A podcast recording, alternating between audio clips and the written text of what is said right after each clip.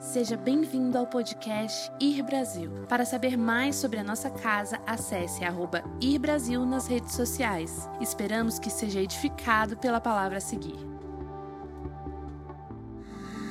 Quando eu casei há 14 anos atrás, eu era quebrado. Pensa no nome quebrado, era eu. Eu brinquei ontem dizendo que eu latia em casa para economizar cachorro.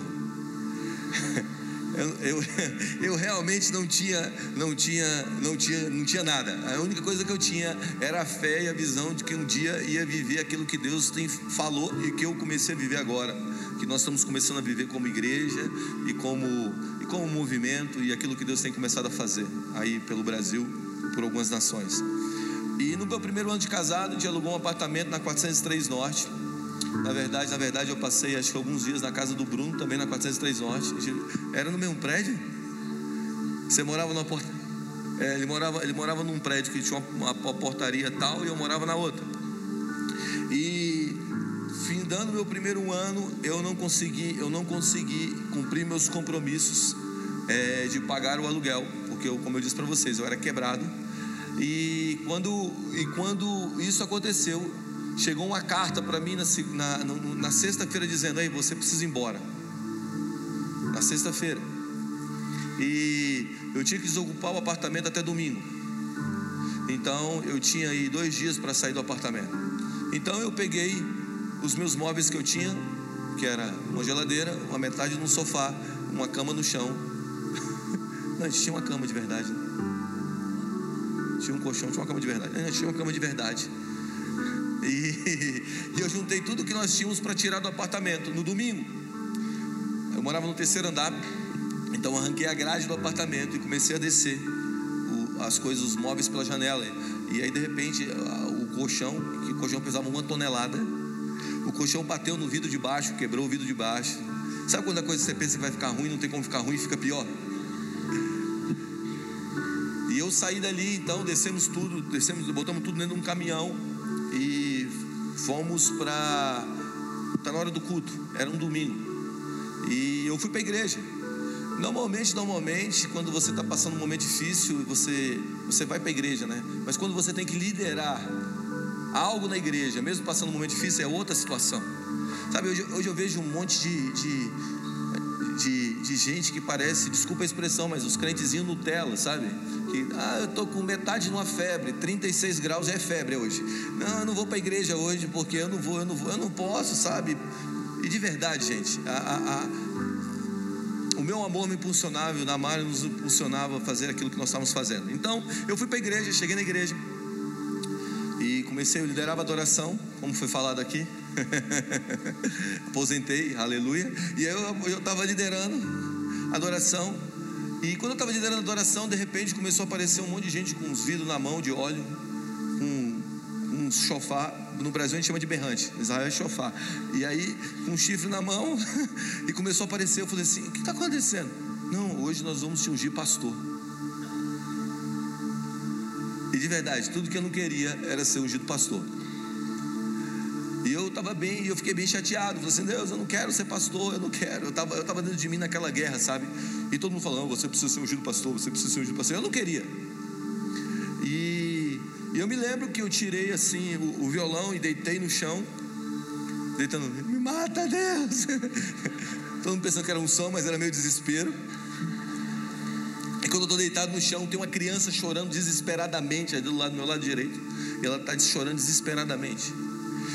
E, e na minha vida, na minha vida, sempre tiveram marcas com crianças, sabe? Quando a gente gravou o primeiro CD, um, a gente estava gravando com aqueles pontozinhos assim, né? Hoje chama in ear, na nossa época era fone de ouvido. E aí, e aí a gente estava gravando com aqueles pontozinhos no ouvido e, e alguém falou assim: ó, o som travou, enrola. E eu comecei a enrolar, né? E como é que você enrola no nível de crente? Mais Deus,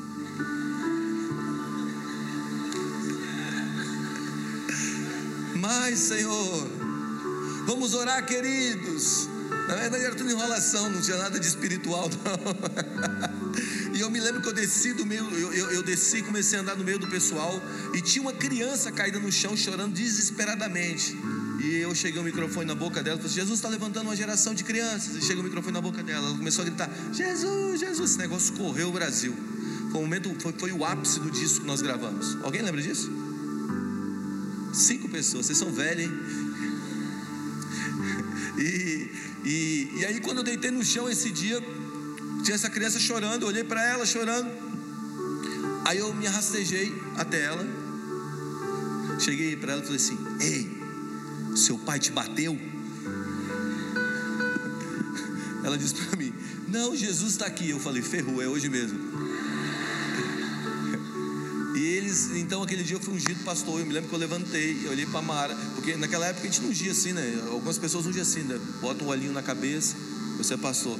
Não, naquela época, mano, naquela época era true o negócio. O óleo começava aqui, escorria pela cabeça, pela boca, descia até o pé.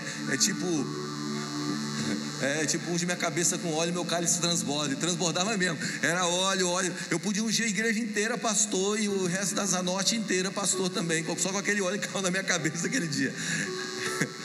E aí eu me lembro que eu levantei, meu, meu grog, né? Meu, meu bêbado do espírito. E olhei para a Mara, e aí, a gente vai dormir aonde? Ah, vamos para Torres, lembra disso?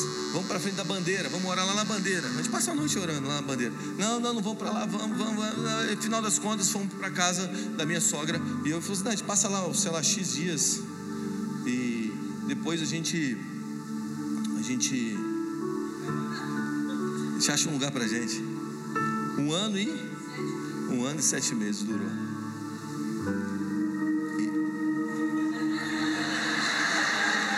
É tipo isso mesmo.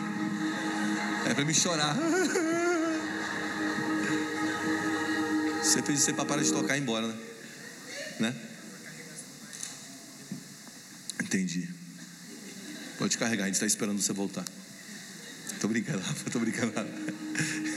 E aí, e aí nesse, nesse processo, um ano e sete meses. Eu me lembro que na segunda-feira, é, isso foi no domingo. Na segunda-feira, eu fui para um quiosquinho, sabe esses quiosques que vende apartamento? Eu entrei nesses quiosques que vende apartamento. E eu peguei, eu peguei, sentei lá, botei minha melhor roupa.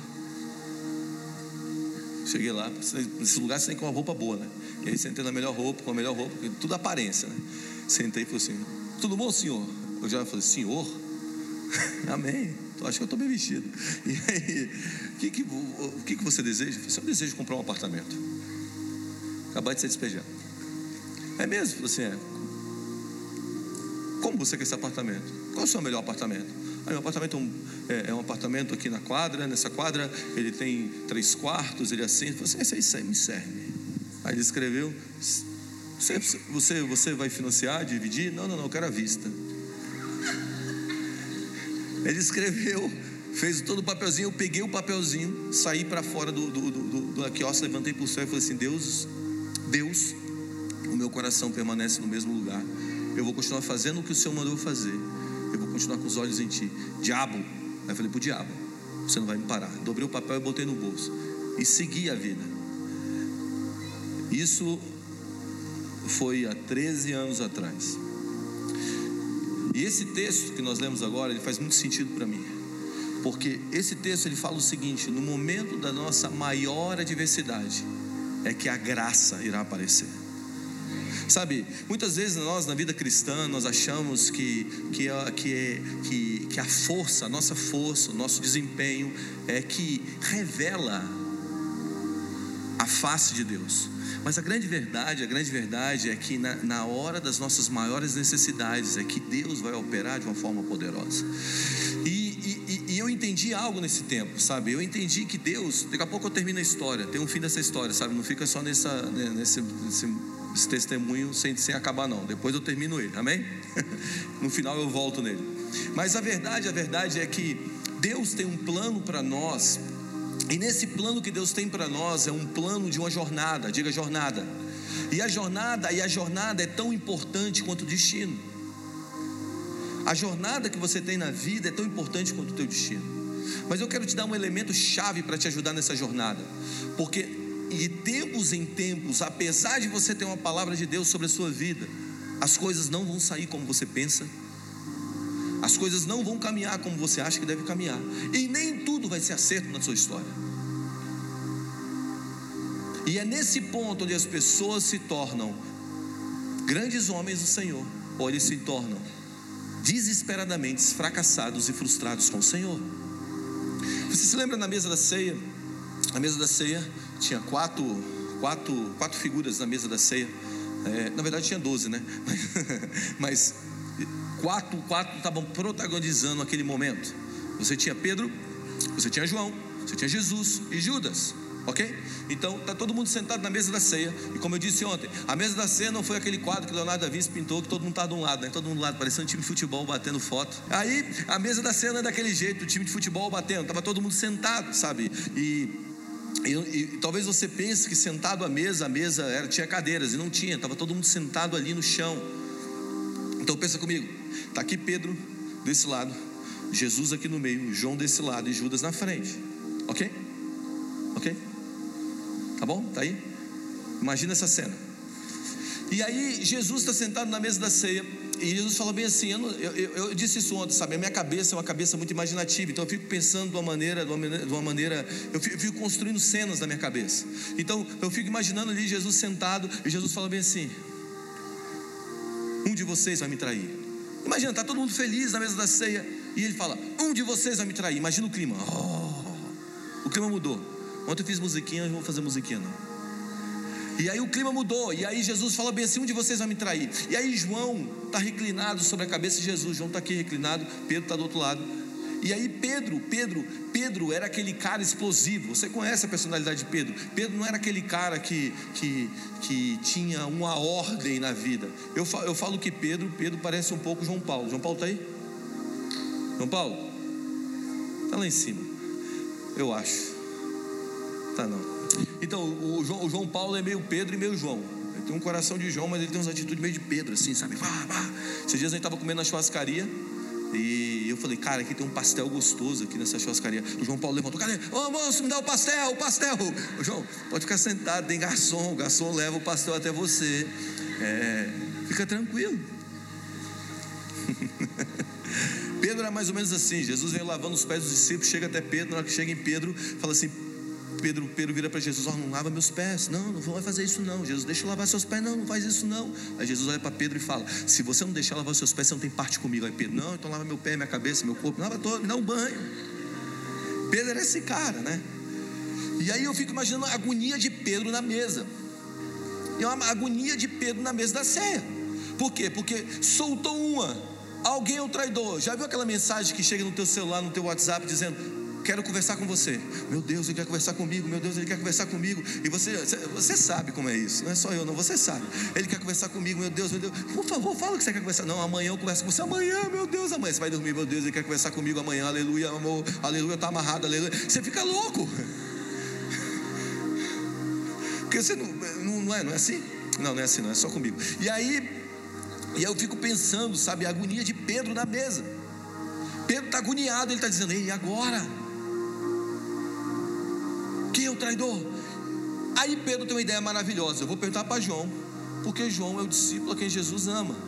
Então, se ele é o discípulo que Jesus ama, ele saca de tudo. E eu fico imaginando aqui, Jesus aqui, Pedro aqui, João do outro lado. Pedro virando para João. João! João! e Jesus lá comendo. Ô João! Aí, aí João do outro lado. que foi, Pedro?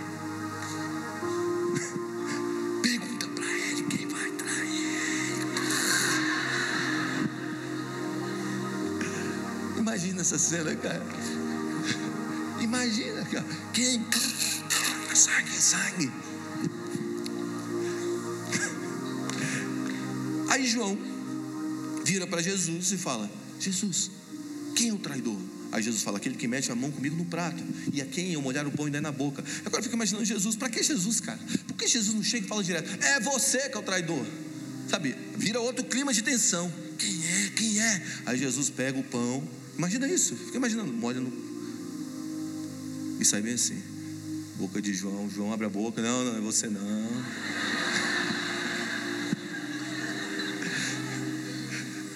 Se fosse eu, faria isso aqui.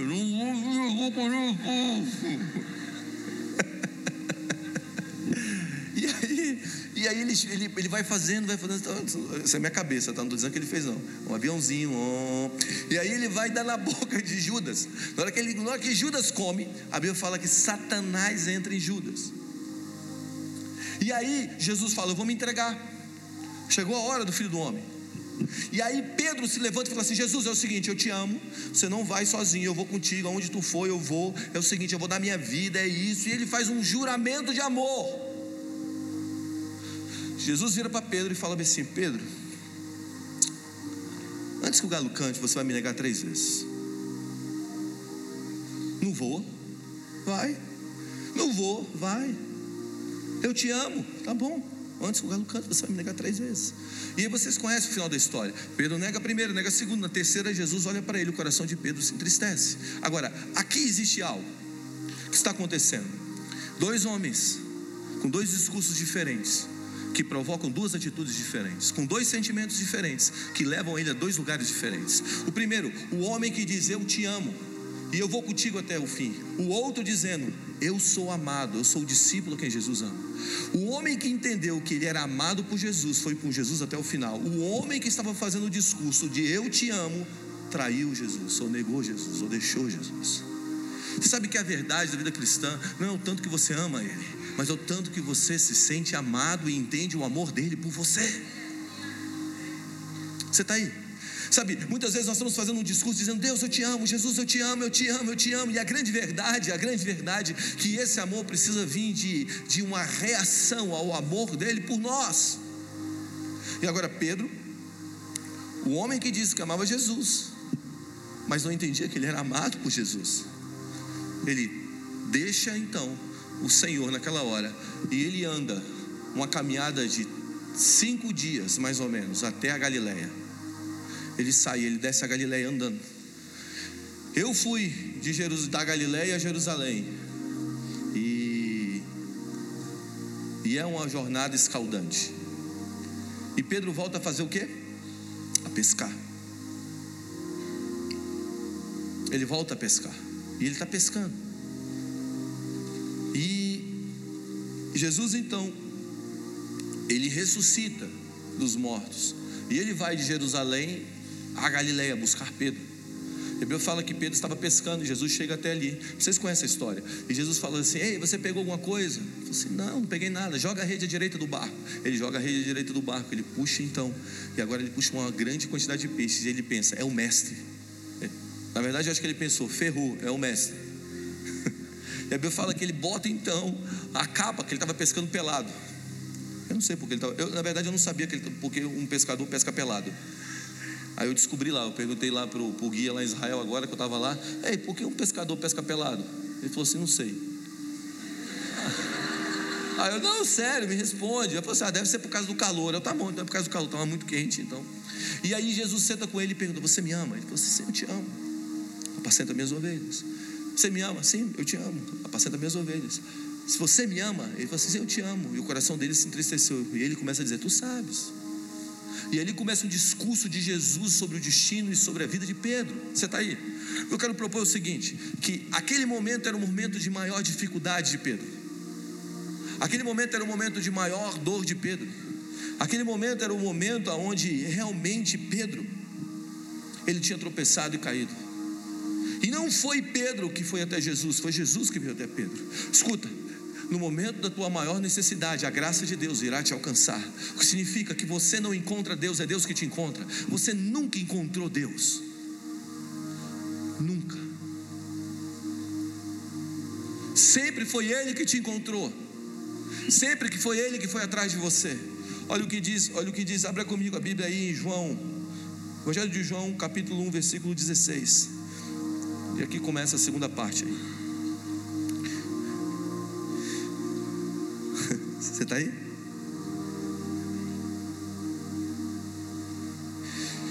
Diga, porque todos nós, diga, todos nós, temos recebido da sua plenitude e é graça sobre graça. Diga, graça sobre graça.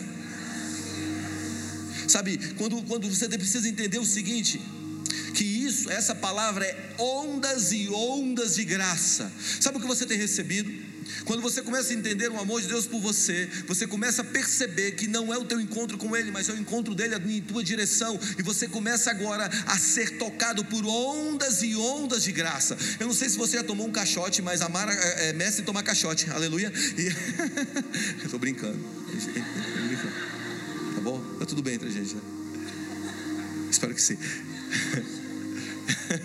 então, eu não, eu não, sei se você tomou um caixote, mas a minha primeira vez no mar, eu me lembro de um caixote que eu tomei. Que eu entrei lá, lá no Rio de Janeiro, eu entrei no Rio de Janeiro e falou assim: vamos bater uma foto, vamos. Eu virei as costas para o mar. E quando eu virei as costas para o mar, alguém fez assim. O cara que estava batendo foto fez assim: ó. Foi minha última imagem. A próxima imagem era eu rolando. E tem um amigo meu que chamava Ricardo Testa, da Igreja Batista Central de Brasília. Ricardo Testa estava batendo foto comigo. Quando ele sai, a testa dele estava toda ralada assim. Então eu, eu, eu, sei o que é você ser atropelado por uma onda, sabe? João capítulo 1, versículo 16 está dizendo que ondas e ondas de graça estão vindo sobre você. Não é um único movimento, é vários movimentos do Senhor de graça e favor atingindo a tua vida. Eu amo isso, por quê? Porque eu estou simplesmente parado e a onda da graça está vindo sobre mim. É no momento da sua maior necessidade. Sabe quando nós tentamos restringir isso? Nós tentamos restringir isso quando cremos errado. Em algumas horas estamos orando errado, pedindo errado, reivindicando coisas que já foram feitas. Sabe, nós estamos dizendo assim, Senhor, cura essa pessoa, por favor. Não, não, não, não, nós estamos orando errado, são coisas que já foram feitas. Jesus já tomou isso na cruz do Calvário. A única coisa que nós fazemos é que a tua graça, o teu, fazer, o teu favor, o teu poder venha sobre ela. Doença, você não tem direito de permanecer aí, porque Ele morreu na cruz, Ele tomou sobre si todas as nossas dores. Eu declaro isso sobre Ele. E muitas vezes nós não estamos recebendo porque nós estamos orando errado. Nós não estamos orando na plataforma daquilo que foi feito. Nós estamos igual crianças dizendo: Esse carro é meu mesmo, é? Pai, mas esse presente é meu mesmo. Isso é seu, filho. Papai te deu. Mas, mas é meu mesmo. É seu, já te dei. Não, mas, mas tem certeza? Ei, hello, é teu. Sabe, ondas de graça querem te atingir nessa noite, amém? Sabe, nós estamos muitas vezes como Moisés, em frente ao mar. Quando Moisés estava em frente ao mar, ele estava lá em frente ao mar e ele começou a dizer: Deus, e agora? Ele estava orando por algo que ele já tinha favor para exercer. Deus só falou para ele: avance. Sabe, nós estamos orando orações infantis. Nós estamos vivendo de uma forma infantil. Nós estamos dizendo, Deus, e agora o mar que da gente à minha frente, presta atenção, no dia que Deus te chamou, Ele te deu o favor para você ir. No dia que Ele te chamou, Ele te deu uma unção para você fazer. Então Moisés, muitas vezes nós estamos como Moisés diante do mar vermelho, de fazendo orações a Deus, e Deus está falando: avance, apenas avance. Nós não temos que ficar em vãs repetições. A vã repetição é você orar por aquilo que já foi feito. Ondas de graça estão te atingindo. Ondas de graças estão vindo sobre você. Amém. Você está aí?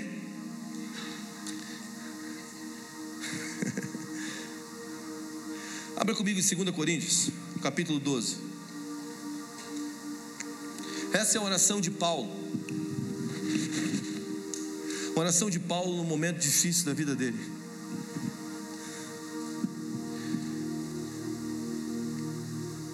2 Coríntios capítulo 12, versículo. Vamos ler a partir do 8.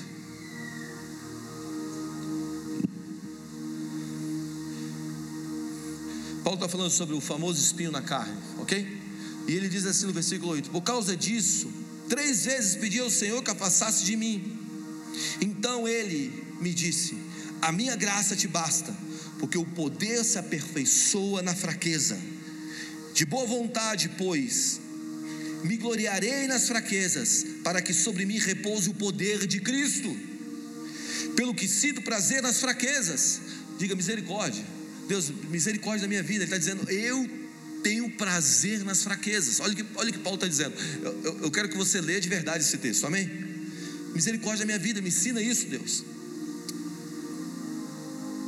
pelo que sinto prazer nas fraquezas, nas injúrias, nas necessidades, nas perseguições, nas angústias, por amor de Cristo, porque quando sou fraco, então é que sou forte.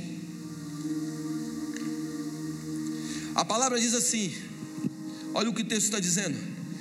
Minha graça te basta, porque o poder se aperfeiçoa na fraqueza. Sabe, quando você, quando você vai entender essa palavra, o poder, o poder, o poder nesse texto, a palavra, a palavra grega para poder aqui é dunamis. Você está aí? Porque a minha força é aperfeiçoada na fraqueza. Então está dizendo o seguinte: no, na tua fraqueza, o poder dunamis vai te encontrar. O que, que é o poder dunamis? É o poder explosivo para milagres, é o poder explosivo para sinais. Vamos lá, é o poder explosivo para virar uma situação a qual você está vivendo. Ele está dizendo: esse poder vai ser aperfeiçoado em você quando você estiver vivendo uma hora de fraqueza. Quantos querem se aperfeiçoar nos milagres? Vamos lá. Quantos querem se aperfeiçoar? Quantos querem se aperfeiçoar no poder de Deus? Quantos querem andar no poder? Presta atenção. A fraqueza é o processo para aperfeiçoar o poder de Deus em você. Você lembra do homem da mão mirrada? Existia um homem que tinha uma mão boa, uma mão boa e uma mão mirrada. Jesus vem passando e falou para ele: estenda a mão até mim. Qual mão que ele estendeu? Diga a mirrada. Ele tinha uma mão boa, a maioria de nós, a maioria de nós, se Jesus virasse para nós e falasse, estende para mim a mão, me estende para mim a sua mão, sabe o que nós iríamos fazer? Nós iríamos mostrar as grandes obras que nós fizemos, a glória que nós fizemos, a casa que nós construímos, sabe? O, o filho nosso que passou no vestibular, sabe? Lá, lá, lá, lá, em direito, em primeiro lugar, ou, ou, ou, ou, sei lá, numa faculdade de medicina, nós mostraríamos sempre as grandes obras, mas ele está dizendo, mas esse homem, na verdade, ele estendeu a mão que era frágil e por estender a mão que era frágil, o poder dunamis operou na vida dele, e a mão frágil agora se tornou a mão forte. O poder se aperfeiçoou na fraqueza. A grande verdade, a grande verdade é que nós estamos dando um grito errado. Nós estamos dando um grito de dizer: Senhor, olha como eu sou bom nisso, olha como eu sou bom naquilo. E a grande verdade é que quando mais perto nós estamos de Deus, mais perto nós estamos de Deus, quando nós estamos mais maduros diante de Deus, uma coisa que a maturidade faz é o reconhecimento daquilo que nós não somos bons. Você se lembra, você se lembra de Nárnia quando a menininha menor, qual é o nome dela? Lucy.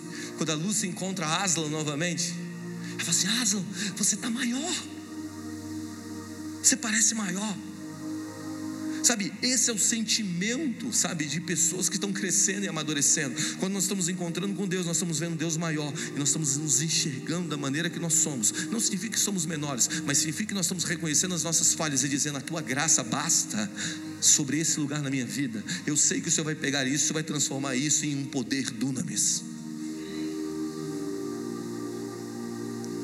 O problema é que a gente não sabe lidar com fraqueza. Fraqueza para a gente é um sinal de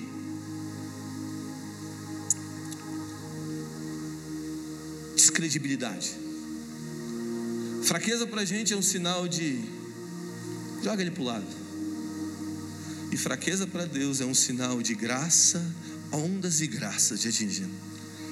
Escute, talvez você esteja como Pedro hoje, sentado à beira da praia, pescando. O que, que Pedro era antes? Pescador. O que ele voltou a ser? Pescador. Mas Jesus está vindo ao teu encontro. As ondas da graça estão vindo ao teu encontro. E o texto continua dizendo assim: Está comigo? De boa vontade, me orgulho das minhas fraquezas. Vamos lá, de boa vontade. Quem aqui de boa vontade poderia se orgulhar das suas fraquezas? Acho que ninguém.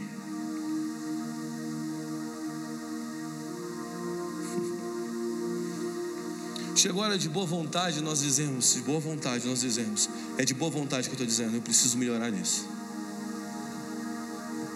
É de boa vontade. Sabe, eu acredito num ambiente de que as pessoas sejam livres para dizer aquilo que elas estão passando, para que Deus venha sobre elas. Escuta o que eu vou te dizer. Olha aqui para mim. Você é tentado naquilo que você um dia será mais forte. Escuta o que eu vou te dizer.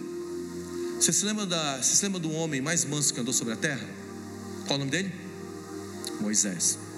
Ele era um homem manso, um dos homens mais mansos que andaram sobre a terra. Por que ele não entrou na terra? Porque ele feriu a rocha. O diabo sempre tenta distorcer a sua identidade. A verdade é que você é manso, mas agora existe algo que está vindo ao teu encontro, te afrontando para distorcer quem você é. Aquela mulher que foi pega, que foi pega em adultério, que quiseram apedrejar ela e tal, é aquela mulher, aquela mulher ou aquela mulher que, que Jesus expulsou os espíritos malignos dela. Aquela mulher foi uma das mulheres mais santas que andaram com Jesus, mas ela estava vivendo uma vida errada. Você está comigo? Sabe, a tua fraqueza, na verdade, na verdade, é o lugar da tua fortaleza, a sua identidade está aí. O diabo está tentando dizer, você não pode. Se você está passando, se você está passando uma luta por caráter, eu quero dizer para você, você é um homem de caráter. Sabe, se você está passando uma luta pela tua pureza, eu quero dizer para você, você é um homem puro. Está comigo? Sabe, você precisa se alegrar com as suas fraquezas. Lembra quando Jesus entra no cenáculo depois de ter o corpo ressurreto dos mortos, o corpo glorificado? Jesus agora não respeitava nem as paredes, né? Atravessou a parede. Fico imaginando você sentado lá. Imagina isso. Eu teria gritado: Ah! O que, que é isso? Jesus atravessou a parede, entrou e ele falou: Pai seja convosco. Todo mundo ficou olhando assim: Quem é esse cara aí? Aí Jesus, sério, todo mundo escolhendo para ele: quem é esse cara aí? O cara está atravessando parede, que fantasma é esse? Sai, sai, sai daqui. Aí Jesus mostrou o quê? A fraqueza. Olha minhas marcas. Você vai reconhecer a minha glória quando você ver a minha fraqueza. Olha as minhas marcas. Está aqui.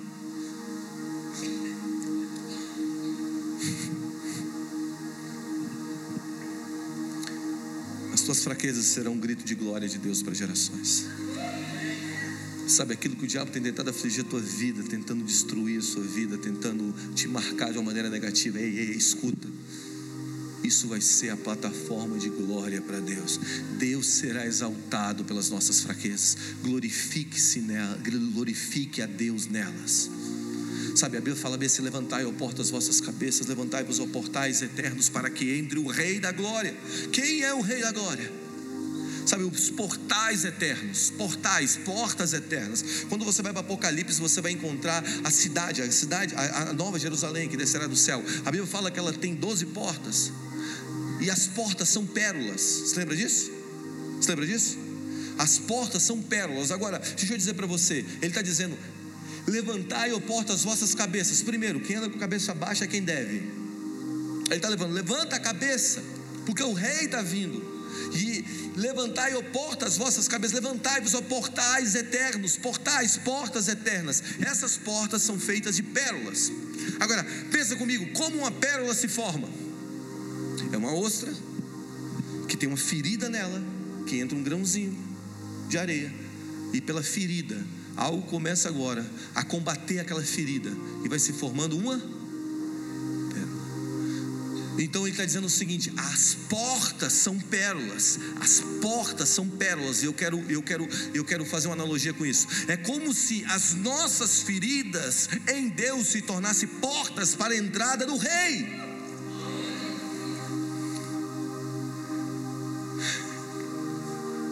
As nossas feridas em Deus são portas de entradas para o Rei da Glória. Levante a cabeça, levantai, ó portas, as vossas cabeças, levantai-vos, ó portais eternos. As suas feridas, o Senhor tem o poder, tem o poder de fazer a entrada do Rei. Sabe, Deus ama a humanidade. Alguém me disse uma vez: Jesus chorou, mas Jesus chorou sabendo que ele ia fazer um milagre de ressurreição, mesmo assim ele Chorou. Porque a única coisa que Jesus queria fazer, mostrar é: eu entendo o coração de vocês. Eu entendo a dor de vocês. Mesmo sabendo que ia fazer um milagre, ele chorou. Sabe, você precisa entender que Jesus ama a tua humanidade. Porque Deus amou o mundo de tal maneira. Lógico que ele vai pegar essa coisa ruim e vai fazer dela uma, uma porta para a entrada de Deus, para a entrada da glória do Rei, para a entrada do Senhor. Amém? Por isso, de boa vontade, orgulho nas minhas fraquezas. Vamos lá, de boa vontade. Sabe, na economia de Deus, as nossas fraquezas devem ter motivos de orgulho, porque isso diante de Deus se torna ter um poder de glória. Qual é a sua fraqueza hoje? Entenda que nela o poder dunamis, o poder sobrenatural de Deus está sendo aperfeiçoado. Vamos lá, gente. Deus está aperfeiçoando o poder dele em você hoje. Sabe, se as coisas não estão dando certo, se nesse ano você bateu com a cara na porta, você bateu atrás, atrás de um rompimento e esse rompimento não chegou, Deus está trabalhando o poder do nome dele nesse lugar. Sabe, se as coisas hoje não funcionaram como você imaginou, você tentou e fracassou, o poder do nome está sendo aperfeiçoado neste lugar.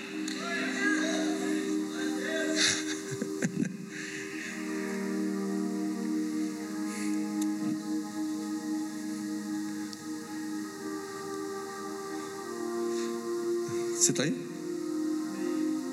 E ele continua dizendo: de, de, boa vontade, pois me gloriarei nas minhas fraquezas, para que sobre mim repouse o poder de Cristo. Diga, repouse o poder de Cristo. Essa palavra repousar é a mesma palavra que está no tabernáculo, é a mesma palavra. Ele está dizendo para que eu venha e esteja sobre você.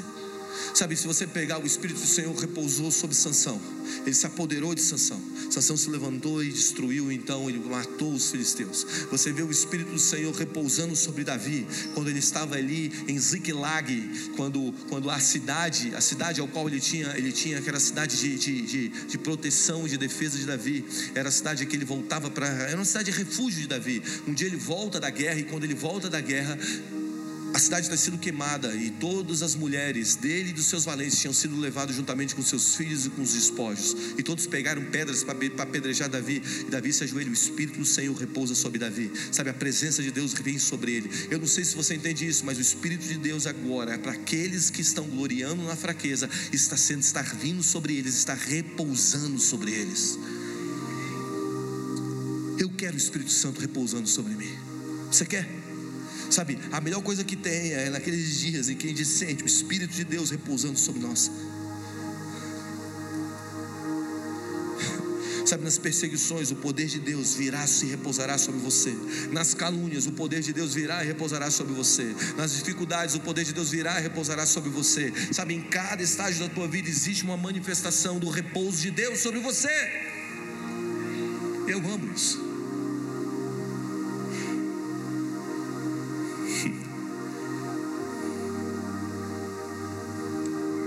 Muitas vezes nós achamos que crescimento espiritual é quando nós temos uma fé inabalável. Isso também é, amém? Amém? Parece que quando nós estamos cheios de fé, aí nós crescemos espiritualmente. Mas eu quero dizer para você: maturidade espiritual é quando você tem consciência quando você tem a consciência, mesmo em meio às lutas e às guerras, do reino que você pertence, do poder que você tem e do aperfeiçoar de Deus sobre a sua vida, mesmo diante de batalhas, quando você tem essa consciência do poder que está vindo sobre você, você começa a se gloriar nas suas fraquezas, e isso demonstra muito mais maturidade do que qualquer outra coisa. Porque aqueles que esperam no Senhor renovarão as suas forças, correrão e não se cansarão, caminharão e não se, não se fadigarão, e subirão com asas como águia. Vamos lá, gente.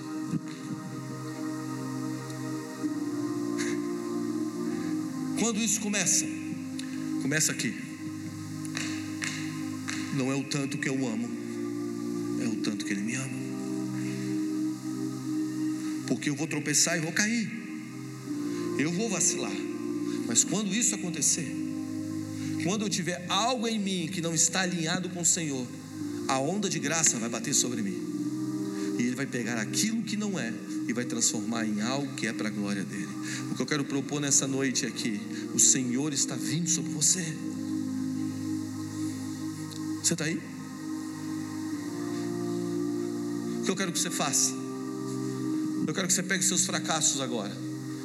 Sabe, nós não podemos partir para o próximo ano levando os nossos fracassos. Nós vamos deixar isso diante de Deus, nós vamos dar material para Deus agora. Você está aí? Nós vamos entregar material para Deus agora. As nossas guerras, as nossas tribulações, as nossas, as nossas, as nossas lutas. Nós vamos entregar material para Deus agora. nós vamos dizer: Deus, está aqui o material. Ondas de graça me atinjam Eu não vou para o próximo ano carregando essa mochila. Você se lembra da história do meu apartamento? Vou falar algo para vocês que poucas pessoas sabem. Ontem eu falei, algumas pessoas já sabem. Mas depois de um ano e sete meses, eu acordei. Quando eu acordei, o Senhor me falou, abriu a janela. Deus falou assim para mim: abre a janela do quarto. Eu abri, estava um sol. E ele me disse assim: seu inverno acabou. Desci,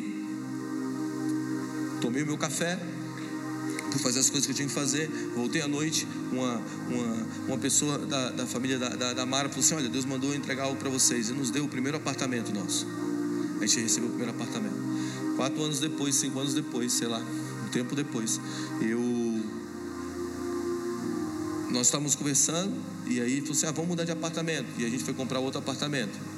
E a gente entrou, eu falei assim, Mara, escolhe qual que você quer. Ela foi lá e viu esse apartamento que eu moro. A gente entrou, comprou aquele apartamento, entrou. Nós estamos levando as caixas e eu estou mexendo nas caixas, tirando as coisas da caixa. Eu acho o papel, o papel, sabe aquele papel do lugar que eu entrei? Eu acho o papel. Eu pego aquele papel, eu abro o papel lá naquele apartamento. Quando eu abro o papel, olho, olho o papel. É no prédio que eu comprei o apartamento de três quartos. É o mesmo local.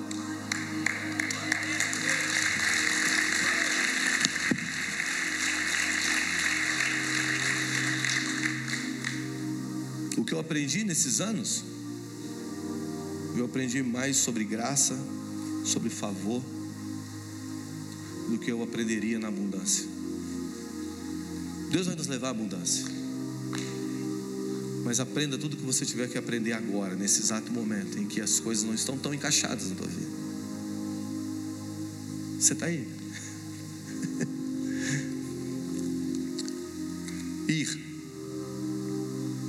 As nossas feridas contarão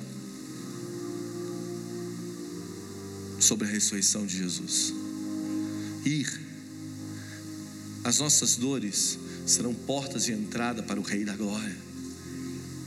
Talvez você está dizendo, eu não consigo viver a vida cristã, Guga. Eu ando, eu caio, eu me perco. Eu estou eu, eu, eu, tentando, sabe? Eu luto por isso. Mas eu não consigo. Presta atenção. Você nunca vai conseguir viver uma vida cristã baseada no teu esforço, na tua força, baseado no teu desempenho. Você vai conseguir viver a vida cristã no dia que você entender que Ele te ama e é Ele que vai fazer por você, que as ondas de graça vão te atingir, de João capítulo 1, versículo 16.